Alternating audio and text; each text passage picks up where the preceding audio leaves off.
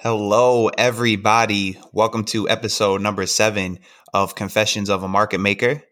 I'm your co-host, Ray, a k a. All Day Ray, a k a. Zero, because my mother always said I wouldn't amount to nothing. And I'm here with my refined co-host, a man who gets aggressively pursued by women half his age, a man who is the talk of the town, but he doesn't even reside in your town, the Silverback, a k a. Gorilla of House Street, V WAP Trader. I'm talking about J J. J J, how's it going? Good, brother. How you doing today? Hey, I'm doing very well, very well. And, uh, you know, coming off, uh, you know, a fun episode we did last week, uh, you know, with best-selling author Turney Duff, you know, very smart, funny, witty guy. Uh, yeah, man, what, what were your impressions? Uh, it was it was great having the Duff on the on the show. It uh, it brought back a lot of really good memories for me, and uh, it, it's nice to always have someone come from the other side of the desk, you know, to tell people what really kind of goes on, um, you know, with with these fund managers and, and traders at funds. Yeah, no, yeah, no, absolutely. It's it's good to get some of, uh, you know, especially for, I know like a lot of our listeners, you know, most of our listeners from the retail side, you know, just getting them to see what goes on on the other side of things. And um, yeah, if you guys haven't uh, listened to that, highly recommend it. Uh, you won't be disappointed. Um, and also a uh, reminder that if you guys um, enjoy our podcast, uh, me and J J would greatly appreciate it. Uh, whatever you guys are listening to it, just rate and review it for us. Um, and so, yeah, today, let's jump right into um, our topic. Uh, we're going to be discussing, you know, common questions uh, and common phrases uh, that new traders often hear. Um, and J J, I know that you work with a lot of people, you know, one-on-one, and, and he, these are some of the things that uh, you hear. Um, and so we're going to address them because um, they're very important. And so starting off first, um You know, even my, you know, I think back to when I first started learning, you know, this was like one of the first things I think people get taught and get heard um, is, you know, trade your plan, trade your plan. Um, what exactly does that mean, J J, to trade your plan? Well, this is something that I had never heard in twenty years on the other side, trade your plan. And it was something that I kind of learned the hard way because uh, I came into the market and I was like, oh, I know what I'm doing. This is no big deal, right? You know, I'll just sell some here and average up and do this and that. And next thing you know, I'm I'm down a couple of hundred bucks, scratching my head going, oh, okay, I'm, maybe I'm not so smart. Mm-hmm. Um, and then I uh, I stumbled upon a guy uh, by the name of Trader Dante who, who was explaining how to trade a plan. And I watched some of his stuff and I figured out um, it's just a part of the process of having certain targets either up or down, depending on what kind of market you're in, the context of the market you're in, um, knowing kind of where you would execute and why you would execute, you know, having context behind your executions, which the profile will help you see. Um, and also risk management, um, you know, knowing that, you know, if you put in a buy somewhere and you know structurally that that buy is going to get violated with a sell order, having, you know, having the decency to your account uh, to respect it enough to, you know, honor your stops and put a stop in and exercise proper risk management. All of those sorts of things um, are part of a trade plan. It is kind of confusing for new traders because people will say, trade your plan, trade your plan, but they don't know how to build a plan because they don't mm. know what they're doing yet. Right. right? So it, it is confusing because I heard that all the time too. And, you know, um, I was like, trade your plan. Okay. Well, I got to come up with a plan. And then, but you know, when you don't understand the context of the market that you're trading in and the subtleties of it, um, or even the basic mechanics of it, um, it's pretty hard to put a trade plan together. Um, a lot of people come in and they'll try and exercise a plan based on somebody else's trading. And I tried that and it didn't work for me because, you know, obviously I had different, um, risk tolerances and, you know, maybe my nerves weren't so good as somebody who's twenty-five, you know, who can sit there and take six, uh, six handles of, uh, of on a stop loss, um, or lose six hundred dollars a day trading, uh, and say, oh, it's no big deal. Um, so it, it's very, um, it's sort of an evolving process, you know, uh, mm-hmm. trading your plan. As you learn, your plan becomes more detailed, or it becomes more flexible, that allows you to take advantage of the uh, information the market is generating.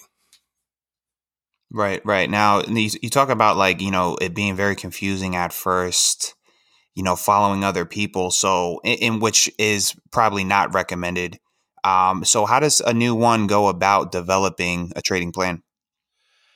Well, I would first look at the market that you're trading. Um, are you trading equities? Are you trading futures, commodities? And then I would seek out information in that market to learn the mechanics of it and what makes it move back and forth, right? Um, you know, the U S equity market, most of these markets are based on order flow.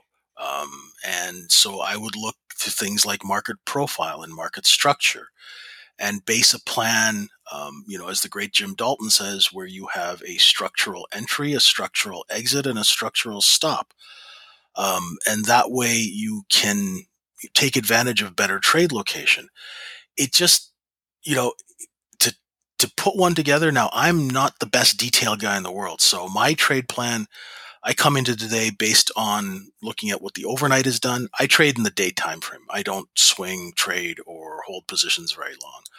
So I trade in the day time frame, and I will look at if the overnight inventory is long, whether it's short, will there be a correction? Um, and then I'll look at the internals that Peter taught us about to see, you know, when we do have a big gap or a gap like we did today, is that gap going to hold, or did they just gap it up so they can sell stock into it? Um, you know, and create buyers. Um, so all of those things are the context, but if you don't know what's going on in the market or why the market exists, it's kind of hard to put a plan together. So the first thing I would tell people is learn why this market exists. It exists to sell you something that we have bought cheaper, right? Just like any market, right? Mm-hmm. Um, you know, and you are our exit strategy. So our goal is to sell you as much as we can at the highest prices we can for as long as we can, right? And then the wholesaler's function is to, when you get tired of holding or scared of holding, to buy it back from you at a cheaper price because they've sold it to you short. So just things like that, the mechanics, if you start understanding the underlying mechanics, you'll be able to start formulating a plan based on um, actual supply and demand and things like that, and and, and just common sense. Um, you know, um, I don't really have a really, really detailed trade plan. I will look at the market and look at my scenarios, if it goes up, if it goes down, if it goes sideways, and if it's a trending or a balanced market. Okay. Okay. And well, J J, what are your thoughts on people taking on mentors or people getting coaches and, um, you know, even someone like yourself, who I know who you work with people one-on-one, what do you think is the optimal approach when having, you know, when looking to, you know, uh, being someone who's new, who's learning from somebody, and also what's like your approach as, as the uh, mentor or the men, yeah, the mentor. Well, as, as somebody who, who has been in that position where I knew nothing, Um, you know, in the old days, you know, I started before the internet, things like that. So you'd go to a, a, a big trader and go, hey, you know, can I shadow you? You know, can I just, you know, can, can I come and sit next to you at work? I'll fetch coffee. I'll get lunch, those kinds of things. And that's how people used to get employed. You know, uh, they'd take a, a kid from the mailroom or something like that. And, you know, the kid would show some promise because he asked some intelligent questions, or he didn't screw up your lunch order, as Turney would say in his book, right? You know, like the lunch order is a big thing, you know, or the breakfast order, because, you know, the yeah. traders will test you. They'll say, you know, there'll be like ten guys and each guy will want something from a different restaurant, you know? Um, so you got to run around a lot. You know, they want to see how much pressure you can take before, you know, or, you know, are you going to deal with it and laugh, or are you going to like freak out?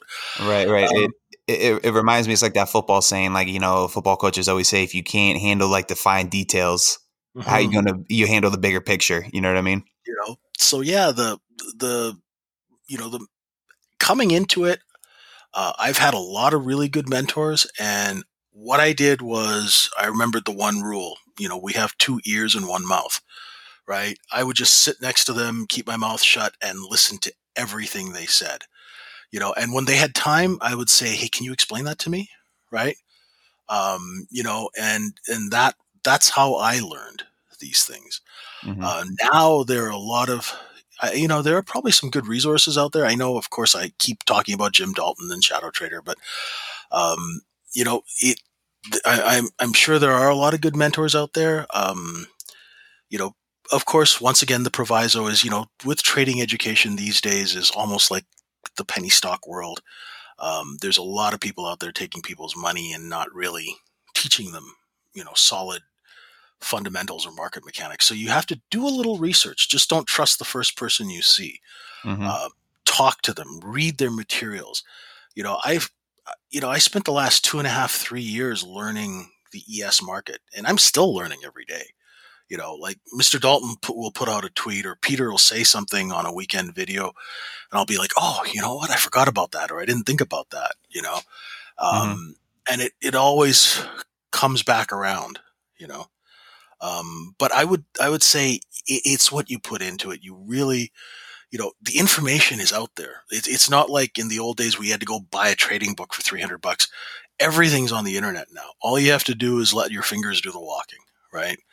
And there's a wealth of information out there. Now, you just have to be a little careful, figure out, you know, if you see a guy in the Lamborghini, you know, uh, sitting in a tree with a laptop, whatever, you know, you know, that that's marketing. But he's okay? in a, but he's in a, he's in a Lambo, J J, though. Yeah. Well, you know, I mean, so were Crockett and Tubbs, you know, um, you know, but oh, I'm sorry. That was a Ferrari. I stand corrected. Uh, uh. But, you know, hey, listen, you're in Florida. I've got to give you a Miami Vice reference. It also ages me. But, um, yeah, no, you know, take take some time, do some research. Don't throw money at the first person you see.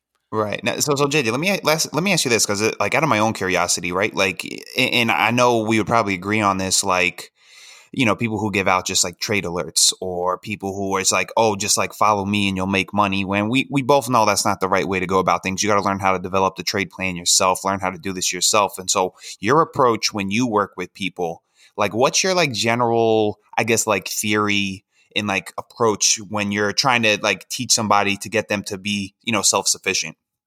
Well, I find it, if people have never done any kind of trading at all, it's wonderful because they don't have bad habits, right? Mm-hmm. People who have attended trading schools and have gone to some of these sort of high-priced kind of network marketing, M L M type trading school things, they're harder to teach because they have spent a lot of money on education and they hold on to it. Even, you know, if if it's, you can't really explain it, they're like, well, this signal says this, I've got to do this. But they have no idea what the underlying mechanics are behind the signal, and so they have to they have to come into it with an open mind. Yeah, right. Um, you know, coming into this market with an open mind will really save you a lot of time, a lot of frustration. And listen, I'm not I'm not anybody special here. I, I came with, you know, twenty years of experience thinking I knew everything, right? Mm-hmm. Very quickly, I'm eating humble pie, right? And um, you know, so I had to leave bad habits behind too. You know, you it's it's not. You know, it's not just somebody who's been to a trading school. I mean, I come off a trade desk and, you know, I mean, if I had a bad trade, I could get somebody to stuff it in an account for me, right? Didn't mm-hmm. have to take the hit, right? Yeah. We always had accounts like that. You know, there was always a promoter that had, you know, like a six hundred thousand dollars debit. So you could s- stick a five grand bad trade in there, you know, and he wouldn't care because, you know, he was just going to fill it up with zero cost stock and sell it anyway.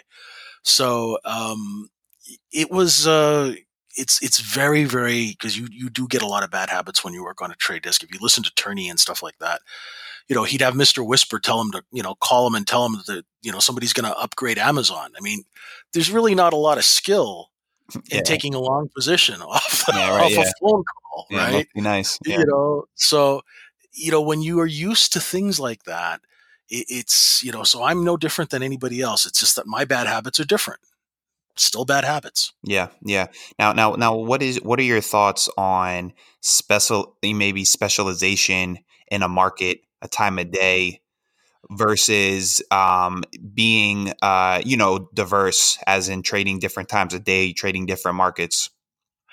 Well, um, see, and here here's another thing that's interesting. I, I find a lot of new traders, they'll trade like three or four or five different markets because that's how they've been taught. Oh, I'll trade oil, and oh, the E S is not moving. I'm going to trade oil because it's moving.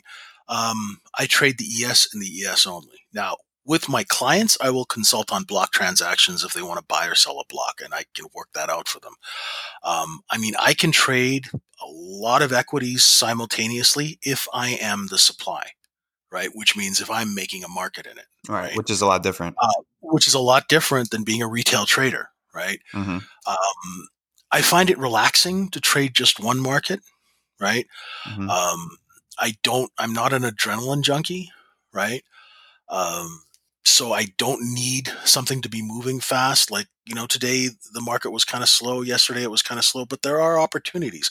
It's it's just taking time to develop. It's like baking a cake, yeah. right? They're putting everything together. It's in the oven. Just like let it, you know, don't go stomping around on the floor. Let let the cake rise, right? Mm-hmm. And then you'll see your opportunity because inventory you can take advantage of if someone's caught short, you know, like today, um, you know, you can see when the shorts are trapped. Um, so you just got to give it some time.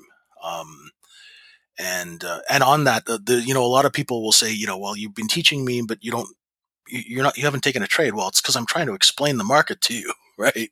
Mm-hmm. Um, you know, anybody can take a trade. You just hit the buy or sell button. Yeah. Right. You know, it's, it's not that tough, but you know, how, trying to learn how to see a market and being patient and wait for those trades. Because the market literally, if you watch these T P O charts, they, they will knock on your shoulder and go, hey, hey, hey, hey, you know, they're short. Mm-hmm. They're short. They're caught. They're not getting filled. It's going up, you know, get long. Yeah. Right. It, it, after a while, it, it's it becomes that obvious. Right. Right. So. Not saying that, you know, don't use stops and I'm right all the time. But, you know, it, it, there, if you wait patiently, it will reveal itself. Right, right. And, and and what I would think, and you can correct me if I'm wrong, what I think would be the practical approach is, you know, like you always emphasize really, and it's not just this podcast, you said it several times before, is learn what a market is first, learn why what's happening is what's happening, learn to specialize in one market. And then once you're like profitable, you're feeling good, then maybe you could branch off. Uh, yeah, I mean, I, I, yeah, I mean, there are people who trade all sorts of simultaneous markets. I don't know how the process, if they learn them all at the same time or specialized on one and learn the other. Um, somebody was showing me the silver market last week and it looked fascinating, but I, I don't know what drives the underlying price of silver. Um, you know, I, or gold for that. I mean, I've mined for gold in Alaska. I've drilled for oil in California, mm-hmm. but I don't know how to trade it.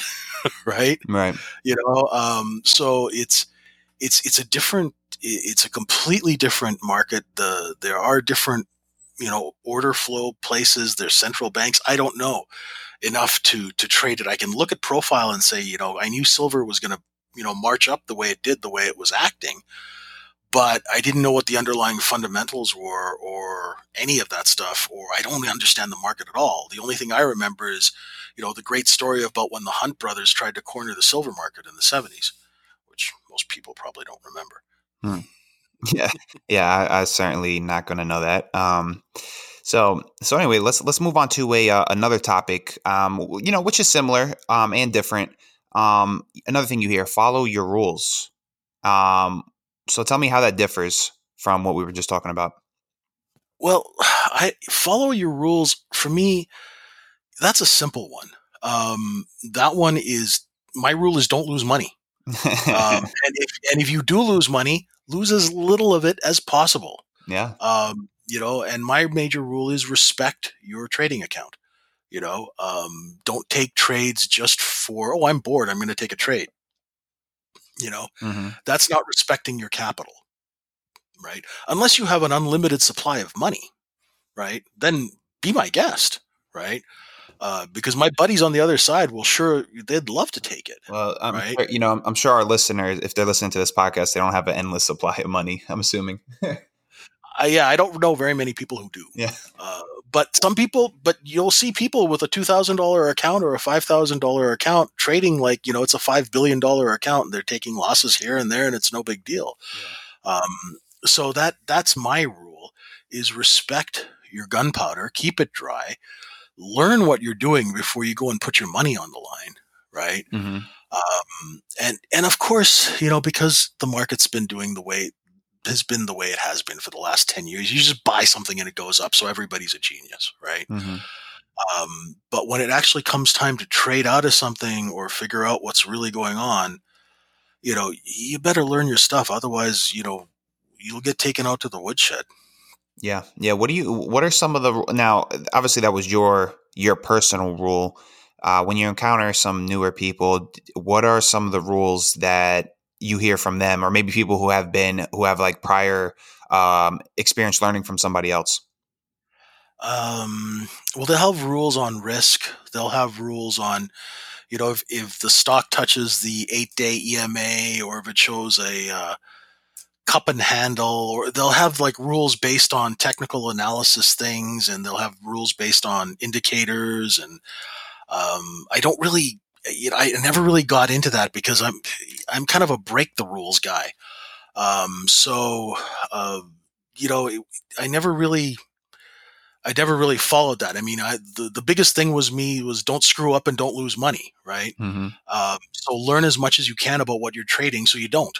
Right. And then use risk management. So you, you know, you, you are going to lose money trading. Nobody makes money on every single trade. Right. Mm-hmm. So, you know, take trades uh, where there are higher odds of that trade working, where inventory has got too short, too long. Um, you know, uh, take those trades where your stops don't have to be insanely large.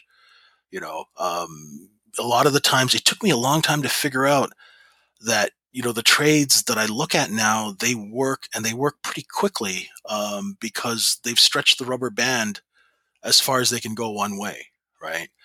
And um, the profile will show you that because it's printing out where the order flow is. Mm-hmm. So, so what would you say, or what advice would you have um, on people? Because, you know, like you were mentioning, people, I think sometimes people get very like rigid with their rules, you know, like very strict, like, ah, oh, doesn't matter if it doesn't break below this, you know, uh, support or, you know, whatever indicators or they're using that, like, it's like they, they ride the stock all the way down. You know what I mean? And like, they're, yeah. they're staying so rigid. So, so like, what would be your advice on, you know, one, like being a little more flexible with your rules, or like, how do they go about knowing when they need to revise their rules and that their rules are actually wrong? Well, that, that is, that is a function of sitting and watching price action, right? Like, you know, overnight last night, we had a level, uh, I had a level of three thousand one, um, and we hit it to the tick. Today, I, you know, I, I saw twenty-nine ninety and a half on the E S, and we went one tick under it. Great. It's a level, but I'll say, oh, it's coming up to my level. I want to see how price behaves at that level. You want to see how price behaves. Do they front run that level, which means do they step in front of that level and buy it? You know, does that showing you that technical traders are in there? Or if the other time frame or a big fund is coming, you know, to, to you know, sell large chunks of, of some equity, they're going to blast right through that level. They don't care about it, right? They're working an order, right? So you want to see how price behaves around a level, or if it misbehaves, right? And that's going to tell you who's who in the zoo, right? Mm-hmm. And how to govern yourself accordingly, right? So being rigid in this game, you know, I, you know, I, I think if you want to be rigid, go into compliance, hmm. right? Yeah. Uh, don't be a trader, right? Absolutely. Absolutely. And, uh, yeah, I mean, it, it's definitely, uh, you know, easier said than done. I, you know, just a lot of trial and error. Oh, and, totally. Yeah, totally. Yeah, absolutely. Okay. So, um, yeah, and I'm, I'm also, and I'm saying everything, folks, remember, when I talk about this mistake, that mistake, it's because I've made them. Yeah. Yeah, absolutely. All right. So, um, so yeah, so right now we're going to uh, take a brief intermi- uh, intermission. Um, you know, now for nothing, this show is called Confessions of a Market Maker. So we're going to need the self-proclaimed uh, proclaimed director of dirty tricks uh, to confess some of his market making sins. I'm Father Paulie Walnuts. J J. Oh, bless me, Father, for I have sinned. Well, well, one one of the things that we used to do is back in the day, uh, you'd always get, you know, how Turney had the Mister Whisper call. We had, you know, somebody call and say, hey, you know, they're, um, this stock is, is having a sellout, which means, you know, a promoter or a big client has bought a bunch of stock and they, they failed to pay for it, and compliance is going to sell out the account. Now, when that happens, that depresses the stock. So you'll get a call saying, hey, um, you know, A B C firms uh, got a sellout on, you know, X Y Z, you know, so we'll short it right away. You know, mm-hmm. We'll just go sell five thousand shares, hit the bid. And then, you know, because the sellout's coming, that, um, you know, uh, it's going to f- further depress the, you know, the price of the stock so you can cover. Um, there was a lot of stuff like that that went around, um, you know. Uh-huh. That's definitely one of them. That's definitely one of them. Yep. All right. Well, I mean, I think I think for uh, your penance, J J, I'm gonna need three Our Fathers, three Hail Marys, and uh, you're gonna have to pray the Rosary once. Oh boy. Okay. All right, and I, and, uh, I hope that uh, you better be back here next week, because I know there's probably more than that. Oh yeah. Well, you know, we have a lot of shows lined up. I have a lot of sins. Yeah, yeah, yeah, yeah. Let's not let's not waste them all in uh in the first time. Um, all right. So g- getting back on topic, um, the next um phrase, I guess we could say, you I I heard a lot, and I'm sure you've heard it a lot too. ninety percent of traders lose money. Um. I guess, like, first off, is that true? And, like, where does that number, is that number, you know, just, does that just get thrown around? Or is that based on statistics? Well, you know, I've only been doing retail trading for a couple, you know, two, three years, and being on Twitter for the last half of this year, uh, actively, I, I tend to meet more people who have not made money or who are not consistent. Now, that being said, um, you know, you don't hear from the profitable traders because they don't need you, and they're trading and making money. I don't know what the percentages are, but it would make sense that a large number of people fail at this because they really fail to understand the mechanics of what, you know, what they're up to.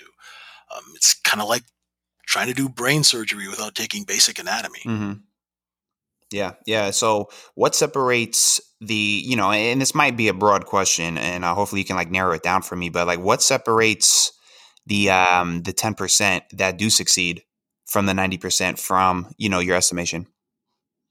Uh, for me, I think it's discipline, um, discipline to do the work, to learn the market, to watch the market. Uh, the discipline to sit on your hands and stay at a chop so you don't blow up your account. Um, a lot, so much of it is discipline. Um, I think the other thing too is, you know, people who are flexible, um, mentally probably do better at this. Yeah. Uh, it took me a while to learn how to do that. Um, you know, because I would come in and I'm like, oh man, it's going to go down, you know, and you'd be, you know, but inventory would be short and you just get reamed. So things like that. Um, I, and I think it's just discipline, perseverance, the ability to say, listen, I don't know what the hell I'm doing. Um, and, and go and learn. Um, you know, there, I think, I think too, like, all the guys that I know who are, like, big traders are very humble, you know, mm-hmm. um, you know, we we are all just one trade away from humility, and uh, and I, I think, you know, just to put your head down and do the work, and I also think if you enjoy it, it helps. Um, you know, because I love the market. I love. I mean, I find the. I'm a Canadian, but I, you know, I I will listen to stock market stories, read books from the eighteen hundreds. Um, on, you know, on the deals of the day and how they were, you know, uh, they were run and things like that. The U S market is just a fascinating, beautiful machine. Um, and over the course of history, there have been so many interesting people involved in it and who shaped a lot of it. Um, so I, for me, you know, it's, you know, it's, it's something that I love, right? Um, and being on the retail side, I get to kind of explore things and figure things out. And I love doing that. So I, I think if you have, you know, if you don't look at it like a bank machine with a mouse hooked up to it, I think that also helps. Yeah, yeah, sure. Yeah, no, that, that's a uh, good way to put it. I, I think, um, you know, at first, like when I was first learning too, like me looking at it like that, it was just like, oh, like, you know, because, you know, I always compared it to poker, you know what I mean? And I'm like, oh, it's yeah. not as, you know, you know, it's too technical. It's not as, you know, personal, et cetera. But when you, when you look at it more from that context, I think you're absolutely right. Um, and another question I want to ask you that, that I've, I've heard some people say too, in, in poker, uh, we call this the rake, right? So the, the rake is, you know, the money that gets taken out of the pot. So the casino makes money, you know, for providing the service of running a poker game. So like in trading, um, you know, we're talking about the spread, you know, commissions.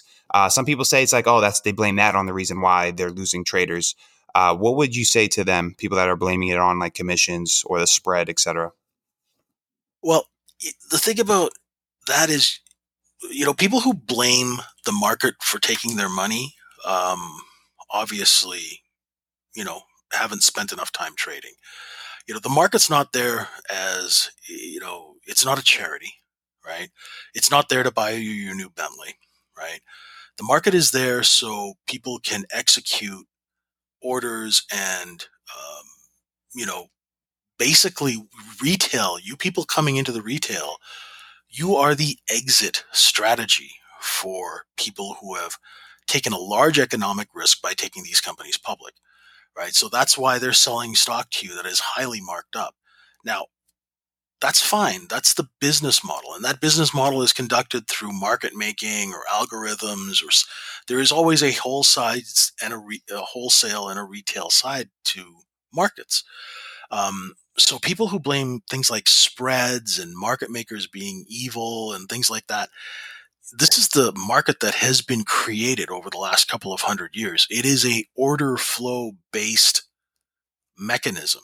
Right there, the business model is that retail brokerage firms, you know, get paid for their order flow by wholesalers, right? And that is that's baked into it. That is the structure of the system. So it's not an evil thing. It's the system that you people have built, and it works really, really well. Otherwise, if you didn't have market makers providing liquidity, um, human or machines, you know, your spreads would be, you know, you could drive a, a truck through your spreads.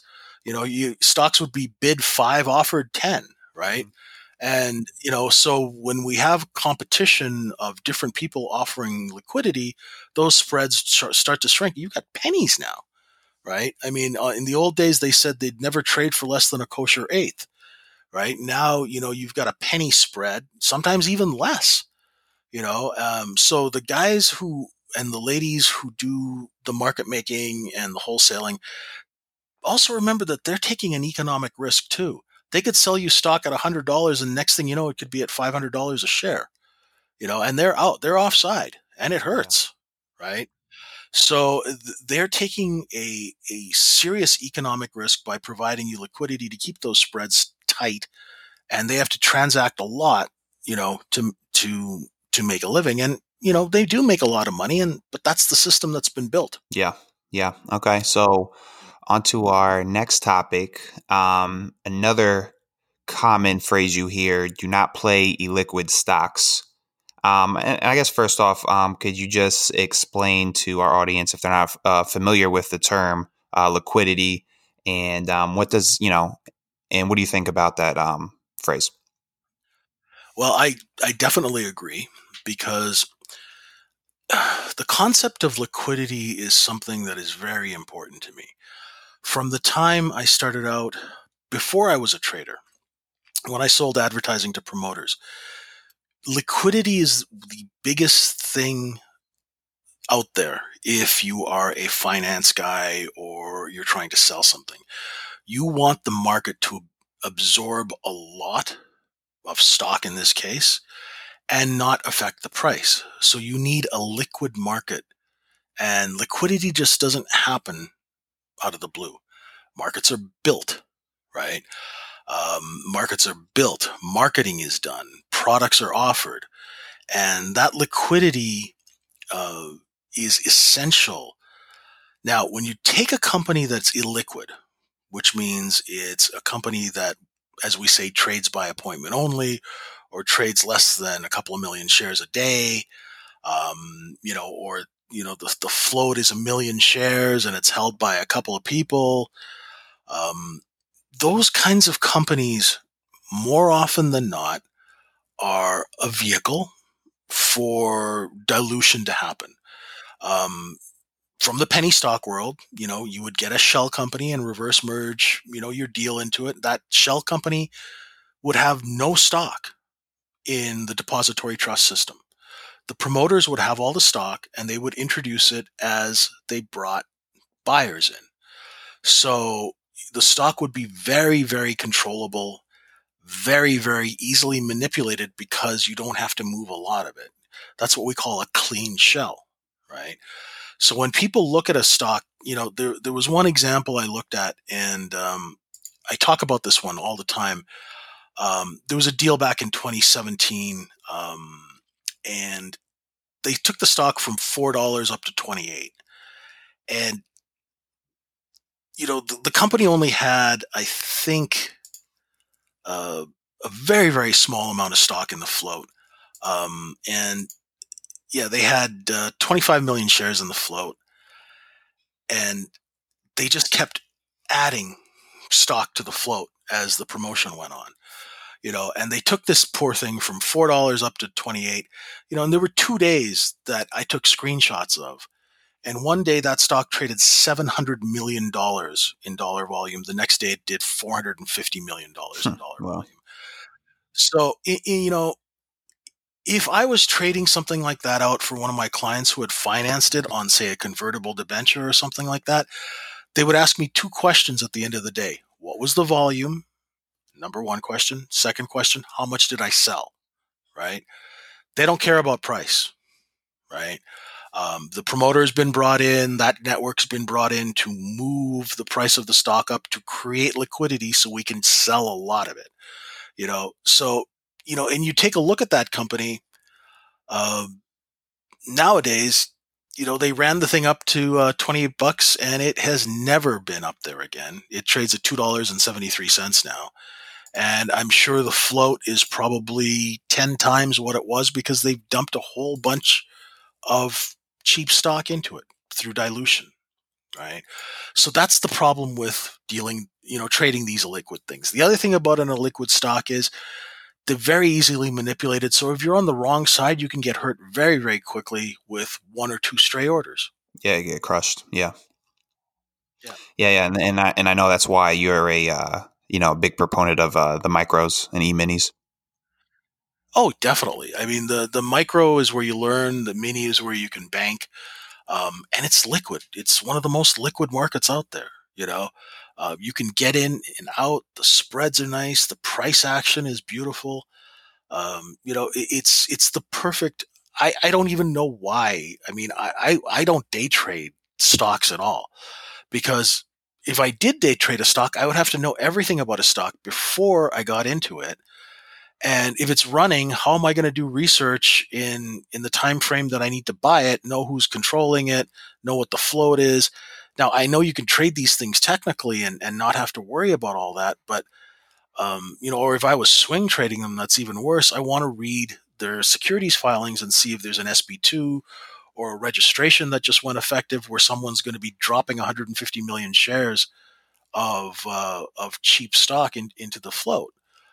So that's why I like futures, because it trades very technically. You can use profile and you get to know the market quite intimately. Yeah, yeah sure. Yeah, Tra- trading equities, I'm sure, is going to just add some, you know, stress to your life that you are not looking to have right now. Well, a lot of people, you know, do it because that's the first thing you right. hear about. And when you honestly get into futures, it, people really don't make it easy. You know, even the symbol, you know, the symbol changes and the contracts roll over, and like Microsoft is M S F T. That's it. Right. But you go to three or four different futures platforms and they have a different symbol for, you know, the December contract. Yeah. yeah. Right. So it, it, people are like, what? And then this. And so it, it's, it's kind of, it's, it's a little, there's a little bit of a barrier to entry. Right. That right. Way. Yeah. But, uh, you know, I, I think it's well worth, you know, learning that stuff, uh, to, you know, to sort of preserve your yeah, capital. Yeah, absolutely. Now, do you think, like, I, I know, I know, obviously, this is um, you're not recommending this, but uh, have you known anyone that was that um, you know, plays illiquid stocks like as a viable option to make money? Like, have you known of anyone? Uh, no. No. no. Okay. No, I, I've never, I've never met anyone who trades illiquid stocks who has made money. Um, I just, I honestly, that is like a unicorn. Um, I mean, I'm sure there are out the people out there selling services who say they do, um, and God bless them. It's a free market, but um, I don't, I, I don't know any single retail trader that's come to me and said, "Look, I'm consistently profitable trading illiquid stocks." Um, yeah, never, never met one. Yeah. All right. So, okay, so that's going to wrap up our. that portion um, of the podcast. Now today, um, what we're doing, uh, we fielded some listener questions um, throughout the week. Um, and this is something that we plan on doing uh, going forward. So um, listeners out there, if you guys have a questions for me and J J, I mean, really any type of question, we're taking serious questions. We're taking funny questions, personal questions, whatever. Uh, you guys go on Twitter, you can ask us. Um, and so, yeah, we got a list of today of questions from the listeners that we're going to, uh, run through. Um, so, um, we'll start off here. This one is from, um, at Hollow Possum. Uh, I'd love to hear how market makers prepare for slash react to earning releases. Um, well, I would have to say that they would like to be as flat as possible so they can, you know, um, so they can be at risk one way or another without affecting their uh, net cap too much. Um, you know, and I'm sure that there are market makers out there who probably hedge uh, things and use options and things like that. But I'm, I'm not really that, you know, in the know of that because I've never sat, you know, at a desk and traded Microsoft, you know, with order flow from E Trade or, or Ameritrade or anything like that. But I would imagine uh, because market makers' job is to provide liquidity, Um, that they would, you know, like to be as flat as possible so they could, you know, fulfill their, you know, their obligations. Yeah, yeah, yeah that would make sense. Um, and shout out to Hollow Possum for the question. Thanks for that. Um, all right, up next, this question is from Kyle Motter.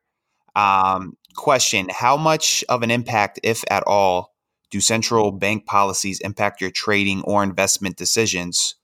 Or do you try to stay away from trading on Fed days when the Fed will speak or decide on the Fed funds rate? It seems like the Fed, E C B, B O J, et cetera, have a huge impact on markets today. Well, they, they do. And that's because, you know, we're, we're just printing money like it's going out of style. Um, I tend to be careful on Fed days. Um, you know, I might trade before the announcement a little bit if the market's trading very mechanically. Uh, once they you know, make that big announcement and the big move happens. Um, you know, I, I, nine times out of ten, I won't trade it um, because I, I'm more risk averse. Now, I know a lot of my buddies who do, and they do very well at it uh, because they have their levels picked out and, you know, on, on massive swings, uh, even technically sometimes we'll tag those levels and come back in or retrace them. Um, so there are people who do it. I myself will not trade the announcement. I'll wait until the market kind of settles down, and then you know, then I'll I'll get in there if I see an opportunity. But that's that's just me. I, I tend to be because I've traded through things like nine eleven and and all sorts of crazy things like that. I I tend to be a little bit more risk averse because I do have a lot more scars than most regular people. Mm-hmm. All right. Well, shout out to Kyle Motter for the question. Thanks a lot. Uh, this one is coming from at W G T. Um, what brokers are the best for trading the micros, E-minis, futures, and uh, where do uh, where do J D? Where do you trade them with? Um, I like A M P futures. Um, they're simple, they're cheap, they've got great day trade margin, and for the micro, they're charging me seventy-eight cents round trip. You can't go wrong. Um, You can't even get a cup of coffee for seventy-eight cents now. Um, yes, you know, um, but A M P Infinity, uh, Cunningham, Um, then there's another one, Stage Five. I, I only traded A M P, and, and I've only been doing this for a couple of years. So I've been with A M P, and I have no complaints. Um, you know, for newer traders, um, you know, of course, f- trading futures has risk and disclaimer and all that stuff, so be careful. But, you know, there are some firms that offer very, very cheap day trade margin, like forty dollars a contract or fifty dollars a contract, and, you know, small account sizes, and you can use something like Sierra Chart. Um, so you can, your, your cost, your barrier to entry is small. Your risk is going to be smaller, because if you blow up a five hundred dollars account or a one thousand dollars account, you can make that money back as opposed to a ten thousand dollars account. It just takes longer to make it back. Um, so that's one good thing, but always, always know that you are trading a product that is highly leveraged. Um, you know, and, and keep that in the back of your mind, um, you know, just in case something crazy happens in the world. Sure, sure. And shout out to W G T for that question. Um, next question from Spy Trader twenty-four. Discuss running stops, myth or method. Um, well, um, running stops is a great way to create liquidity. Um, you know, today was a perfect example of, of the E S uh, running stops. You could see, um, you know, say, say you're long, for example, a ton of stock, you know, at fifty dollars, and the market's kind of going back and forth, and there's no really serious order flow, but, you know, Say, say you're a market maker and you've been buying this garbage from wholesale, uh, from retail all day, right? And your inventory is getting a little long. Well, now you've got to sell a bunch of stock that you've bought, you know, from forty-five to fifty, somewhere in there. If you start selling it, the retail is going to jump in and, and they're going to start selling, and you're going to depress the price, and you're going to lose all your money. So what you need to do is you need to spend a little money and run the stops, and look to where the short sellers would have their buy stop if that price was violated. You run it up to there. You take that stop out. And what that does is it does two things. The shorts have to go buy back. That creates one pool of buyers. And then you have retail who chases because they see a breakout, right?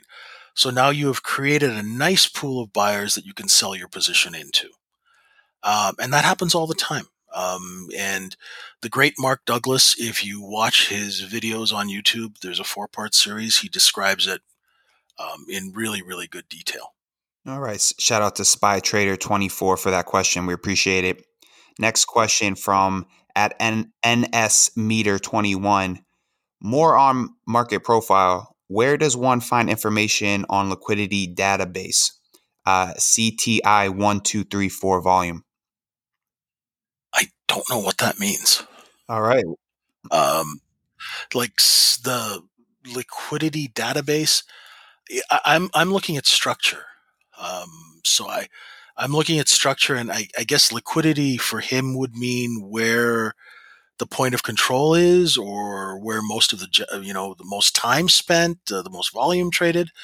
Uh, but the rest of that question, you know, if he emails back and breaks it down, we'd be happy to. And if I don't know the answer, because obviously I don't know what he's talking about, we'll find somebody okay. who does. All right. Yeah. Well, shout out uh, to you, N S Meter twenty-one. Uh, get at J J um, with the follow up.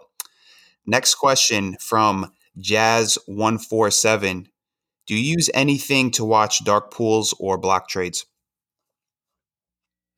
Uh, I I don't. Uh, I, I don't know where to even find information on dark pool trading, and I would I would be scared to find out what the monthly cost of something like that is, or even if you have to have, uh, you know, if you have to have an institutional account to do that. Maybe there are retail people who do. I I don't need to look at that stuff because I'll just look at structure. Um, I don't really need to get into the minutia of, you know, it's like some people will look and see, oh, there's huge offers on the D O M and and that. And that's great if you, if you trade that way, but the, the T P O tells me enough. It tells me where it's printing out. Uh, the D O M can be manipulated. Um, you know, order books are supposed to be manipulated, right? Because you've got an agenda. You want to sell, you take it up. You want to buy, you take it down. Um, and I'm talking large positions. So I like to see what actually prints, right? What actually prints on the tape, where the transactions occur, how long they occur for, and at what price. All right. Well, shout out to Jazz one four seven for the question. Next question is from Nate Lee, nineteen seventy-seven. It seems like sometimes the algos slash floor traders run it up and then short it back down slowly.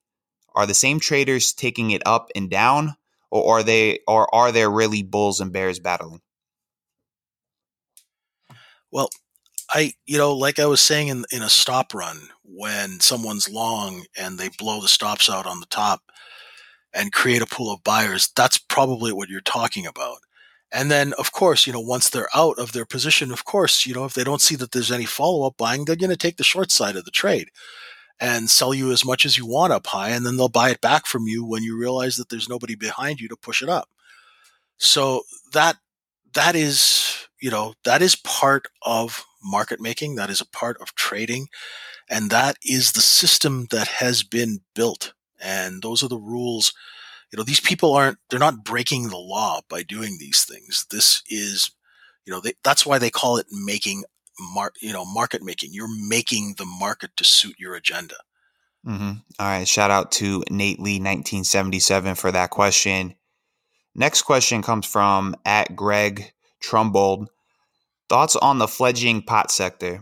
Maybe it's a broader question about emerging industries, bub- slash bubbles, et cetera, how to navigate them. Um, yeah, I, I mean, I am a Canadian. I have not bought or touched a single pot stock. Um, and the only re- I mean, number one is because I don't trade equities. Number two is most Canadian issues, and I don't mean to be disparaging of this country because I love it. And, um, you know, uh, I, I love Canada, but some of these deals, you know, they'll introduce a deal and it'll be just like the junior mining section where there'll be no stock in the inventory. They'll run the stock from five dollars to a hundred bucks. And next thing you know, they'll just throw a bunch of, of stock into the float. And, and, and that's, that's, I mean, that's, that's the game, you know, God bless. But, uh, you know, I'm not going to be going long or investing in these things, especially when you don't have earnings and that sort of thing. Or if you do have earnings, I want to wait and see, you know, how these things trade. Um, you know, the, also the, the other thing too, is Canada has a much smaller, uh, population. Therefore there's not as much retail in these things. And, and most Canadian people that I know don't day trade. Um, you know, they invest and they invest in long term and they invest with money managers or what they call R R S Ps and things like that. So I, I find it very difficult. Um, you know, uh, I hope these people do well, but you look at a lot of these companies, you know, they, they came out and it was tulip mania and they ran, and now, you know, now there's really no bid. So, you know, we'll have to wait and see whether or not, you know, the promises actually catch up. Mm-hmm. You know? Yeah. And then uh, the second question comes from uh, Greg uh, Trumbold as well. Uh, ways in which markets slash stocks are manipulated, how to tell when the game is at play and how to use it to your benefit. Well, um, that that's a tough one because, you know, w- you know, people say manipulation, whereas somebody on the other side of the desk just calls it working mm-hmm. in order. Mm-hmm. Um, you know, um, so what you need to do is you need to understand the mechanics of the market, right? If I want to buy a, a million shares of a stock for a client of mine, um, I want to get it to him as cheap as I can, right? Without running up the price. So he calls me the next day and gives me another trade, right?